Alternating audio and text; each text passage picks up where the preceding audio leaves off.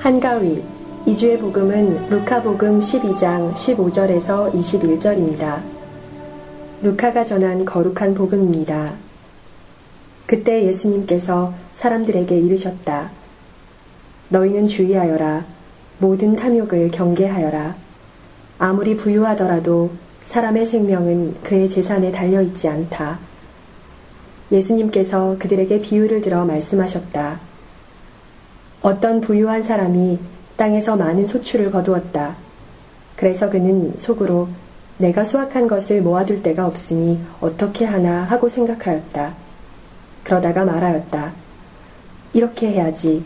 곡간들을 헐어내고 더 큰 것들을 지어 거기에다 내 모든 곡식과 재물을 모아두어야겠다.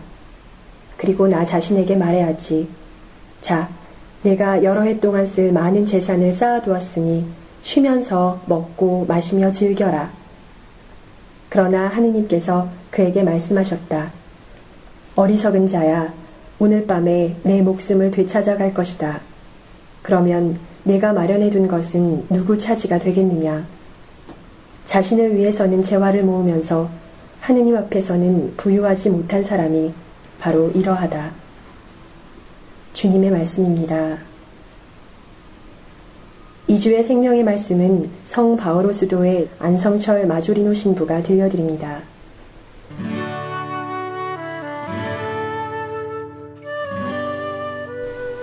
오늘은 민족 고유의 명절 추석입니다.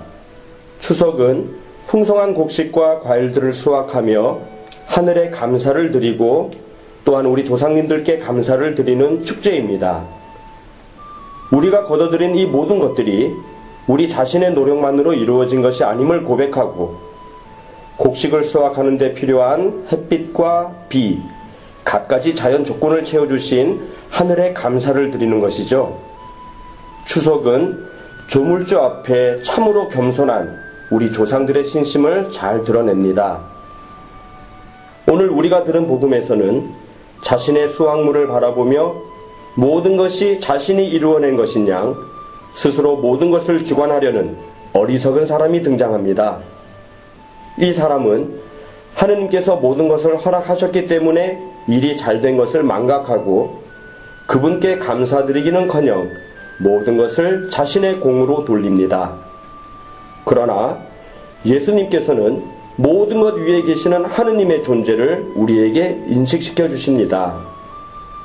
우리 생명의 주인이신 하느님, 시간의 주인이신 하느님, 모든 피조물의 주인이신 하느님의 현존을 우리에게 알려주십니다.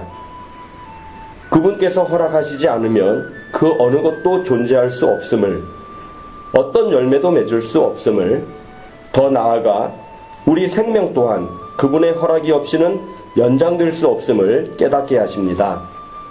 우리는 이 세상을 살아가면서 나 혼자 힘으로 이루어지는 것이 없음을 깨달아야 합니다. 어떤 일이든 모든 것이 누군가의 도움으로 특별히 하느님의 도움으로 이루어진 것임을 고백하고 그분께 감사드려야 합니다. 그분께서는 우리의 아버지이시니 우리를 위해 온갖 좋은 것을 다 마련해 주실 것임을 우리는 잘 알고 있습니다. 지금 당장 어떤 일이 잘못되어 가는 것 같고 실패로 보일지라도 낙담하지 마십시오. 하느님께서 우리를 위해 마련하신 좋은 계획이 있으니 우리는 늘 그분을 신뢰하고 그분의 뜻을 받아들이며 감사해야 할 것입니다. 그분께서 원하시면 이루어질 것입니다. 그리고 우리는 그것 하나로도 충분합니다. 하느님께서는 우리에게 늘 좋은 것만을 허락하시기 때문이죠. 우리에게 일어나는 모든 일들에 감사하며 살아갈 수 있기를 바랍니다. 끝으로 바오로 수도회의 창립자이신 야고보 알비레온의 신부님의 하느님께 맡기는 기도를 들려드리며 이 주의 생명의 말씀을 마치겠습니다. 나의 하느님, 오늘 제게 무슨 일이 생길지 저는 모릅니다. 주님께서 영혼으로부터 저의 더 큰 선을 위하여 미리 보고 마련하신 것 외에 다른 일은 일어나지 않으리라는 것을 알 뿐이오나 그것으로 넉넉합니다. 영원하시고 헤아릴 수 없는 주님의 계획을 받들고 주님께 대한 사랑으로 온 마음을 다해 이를 따르며 나의 구세주이신 예수님의 희생 제물에 합쳐 저의 온 존재를 당신께 제물로 바칩니다. 예수님의 무한한 공로에 의지하여 그분의 이름으로 비오니 주님께서 원하시거나 허락하시는 모든 것을 주님의 영광과 저의 성화를 위해 어려움 중에 참고 견디며 온전히 순종하게 하소서. 아멘. 주님의 계획을 신뢰하고 그 뜻을 받아들이는 좋은 한 주 보내시길 바랍니다. 성바오르 수도의 안성철 마주리노 신부였습니다.